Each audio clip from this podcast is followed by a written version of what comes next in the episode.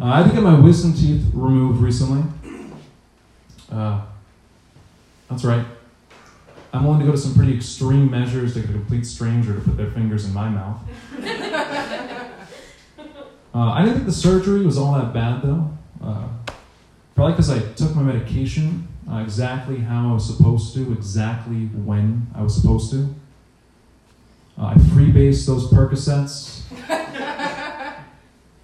just like my surgeon instructed. I had my post-op examination done recently, uh, and that's when the surgeon takes a look in your mouth. She was admiring her handiwork. She commented, "Wow, Liam, you've got some pretty deep holes."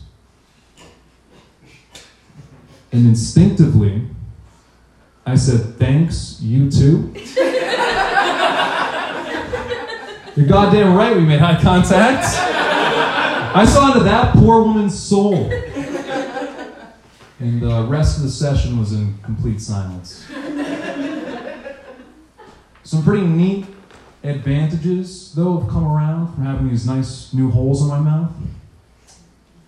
For instance, I found out if I take my fingers and put them all the way back there and rub the back for like 15 to 20 minutes uh, rhythmically, the holes underneath my tongue start squirting everywhere. And some people say it's piss. Like that's supposed to make me want it any fucking less. Happy Valentine's Day, everybody.